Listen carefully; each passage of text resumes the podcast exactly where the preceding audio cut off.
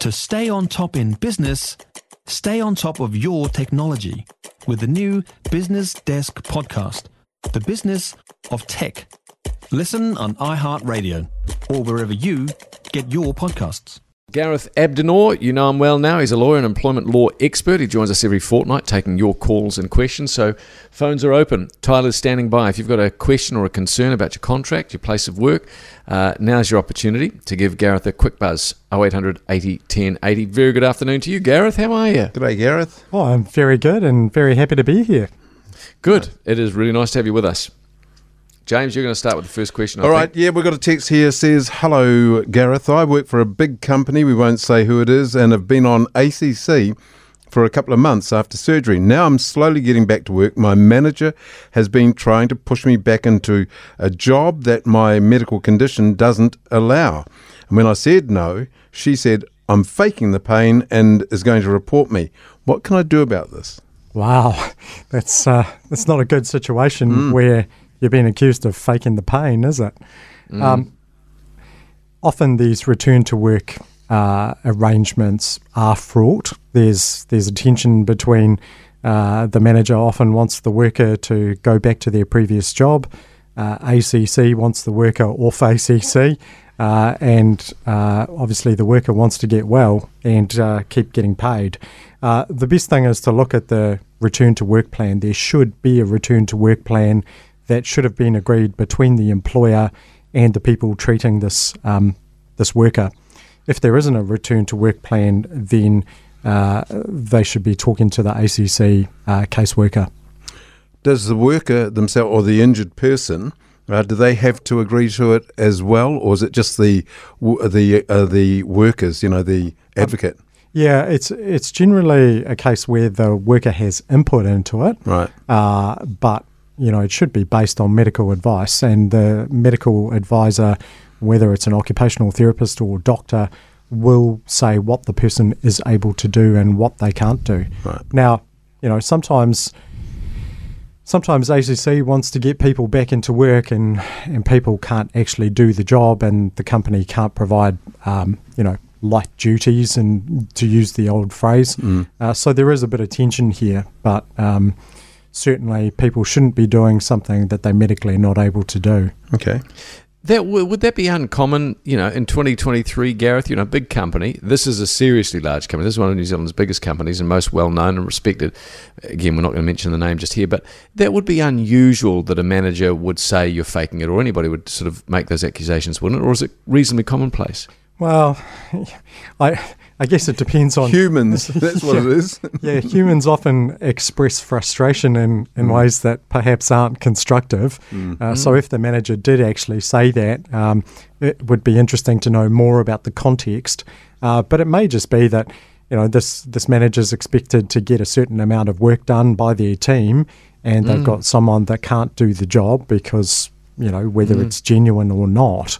Uh, so there are some quite tricky situations. Can they ret- uh, review the return to work plan? Yes, They do do they that. Definitely Okay, do. Right. Yeah. Okay. Hi, Gareth. What criteria are generally used when deciding on salary pay grades or qualification? Is it qualification, scope of work, or what criteria do employees generally consider? I ask because my peer team manager's pay grade were promoted and I was not, despite my role requiring a higher qualification and having a broader scope. Oh, this is a fantastic question. I Mm, it love is. this one. The N word? Oh, well, well, people often say, well, I deserve a pay rise. Um, I don't think that's a very convincing argument. It's how much are you contributing to to the business, and and can you justify a pay increase or not? Now, I'm generally not a huge fan of having pay grades because it it treats people um, like they're the same and Like the sheep and yeah. they're being drafted. And and Yeah. you know, often often people are quite different and their contributions are quite different. Um, and it may be that this person's role does need higher qualifications, but they contribute less to the bottom line, and uh, perhaps that role is more expendable. Uh, so sometimes it's just the vibe. hey, that's why I, I use the N word being negotiation. oh, totally. Hey, it's all about that. Yeah, it is. You know, can can you justify it? Uh, Texter says, Hi Gareth, I've got a staff member and I'm concerned about their health status. They said that that status meant they shouldn't be and couldn't be doing the job. They're saying that I can't ask for their health uh, status unless their performance suggests it.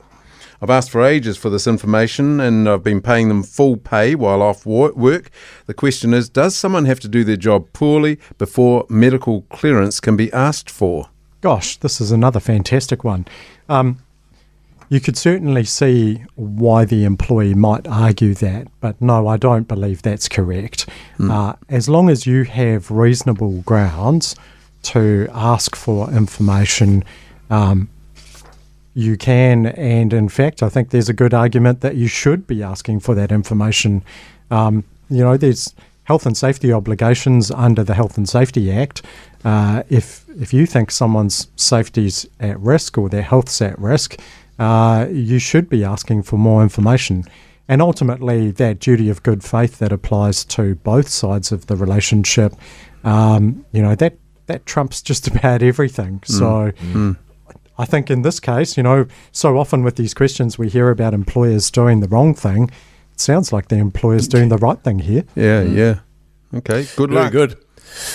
Hey, just a quick uh, cricket update before we go to the next caller. Uh, England, uh, I mean, this is what a test match. This is yeah. England are right on the verge of a, of crushing Collapse. the Black Caps' oh. hopes because it looked pretty good. For, no, it looked like it was really good for the Black Caps, but this is you know the final day, second cricket test at the Basin Reserve, and moments ago England were two forty eight for eight. And they require 258 for victory. So basically, 10 runs is what they need, two wickets in hand. It's tight. A quarter to four on the line with us. John, hello, mate. How are you?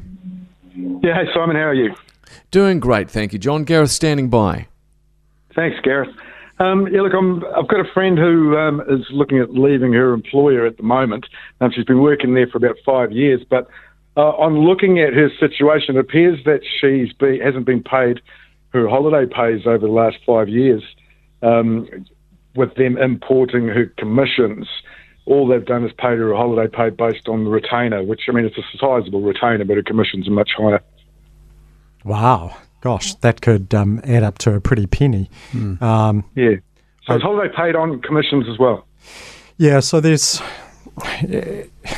like anything to do with the Holidays Act, uh, there's some complicated formulas, but the general rule is that it includes any regular payments that you receive. So it will really depend on how those uh, commissions are classified, but certainly something that it sounds like it's worth her looking into that further. Um, yeah. Well, I think it's regular. She gets she um, gets told what sales she's brought in monthly, and then gets a commission based on those um, monthly sales.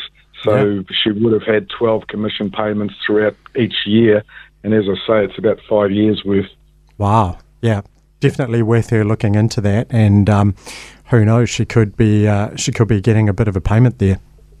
Yeah, so that is the general principle that um, commissions are added unless they're irregular. yes, that's the general rule. Yeah, awesome. Thank you so much, Gareth. All the, all the best. Very good. Good question, John. Gareth, I'm a dairy farmer and won my unfair dismissal case against my former employer just recently. The ERA awarded costs of the day, so he is to pay that as well. My question is why is it up to me to chase all the money owed? Like I just had to pay $200 for a bailiff, yet part of the money is for the Employment Relations Authority. Yeah, I mean this is this is one of those things. It's it's just like if someone owes you a debt, uh, you have to take recovery action, and you may be able to claim the costs of that recovery action from the person. Sometimes it does get a little bit circular, where uh, someone gets a judgment in their favour, and then they have to issue debt recovery proceedings mm. to to get that, and then they have to try and recover the costs of that, and on and on and on. It's an mm. imperfect system, but that's the system we've got. Um, mm. So that's hey, tricky. Here's a doozy, Gareth. Can you verbally tell a, an employee to keep their pay to themselves? And if so, can you discipline them if they tell another employee how much they earn? Um, generally, no, unless unless there's a provision in the contract that makes those pay details confidential. Mm. Um, you would have to be able to establish that that's a fair and reasonable instruction. Now, mm. if there's nothing in my contract that says I I earn the minimum wage. Um, I, I'd be struggling to think of a reason why you could require me not to tell someone else that. Right. Okay. Gareth, a couple more questions, and uh, and then we'll have to leave it. But this one says, Gareth, I have an employee who wants to cash up more than one week's holiday pay. So the employee wants to cash up more than one week's holiday pay. I'm happy for this too, but the law says only one per year. We're planning to go ahead and cash up about three weeks, assuming no one will check up on it. Yeah, Is don't this do that. wise? No, Don't do that? No, No. that's not wise, and and guaranteed. Um, and I've seen this happen quite a bit, and often employers do this uh, as a favour or to help the employee out, Mm. and it always comes back to bite them in the behind. Don't do it. Who would end up paying then? Uh, the, generally, the employer will, Right, will right. then have to dig deep twice. So yeah, Okay. don't do it. Right, another texter here saying, Hi Gareth, I was employed nearly three years ago with a contract that stated the expected hours were 15 to 20 hours a week. Since then, the job has grown. I've been involved in multiple system changes that have required me working close to full time hours for the last two years. Nothing in writing is a var- variation of contract, but it has been readily accepted by both the, my employer and me. Now there's mention of my original contract hours, but would my close to 40 hours a week for majority of the last two years now be accepted as my normal hours? I think this person's got a very good argument that there has been a variation through conduct, hmm. and they can rely on those those new hours. I think the employer would be on pretty shaky ground to try and argue that it's 15 to 20 if they've been working 40 for for two years. Good. Okay. Gareth, you're brilliant. I don't know how that head of yours Well, it's Holds growing all every minute with compliments like that. retains all this information around employment law. It's uh, just such a mammoth, mammoth job. But mate, we really appreciate you always. Mate. Thank you for coming in. Oh, my pleasure. If you enjoyed this podcast, you will love our New Zealand Herald podcast, The Little Things, hosted by me, Francesca Rudkin, and my good friend Louise Ayrey. We focus on all the little things that you can do to make a positive impact on your life and to cut through the confusion from the health and wellness industry. Join us every Saturday to hear from the experts for all the tips and advice you need. Just search The Little Things on iHeartRadio or wherever you get your podcasts.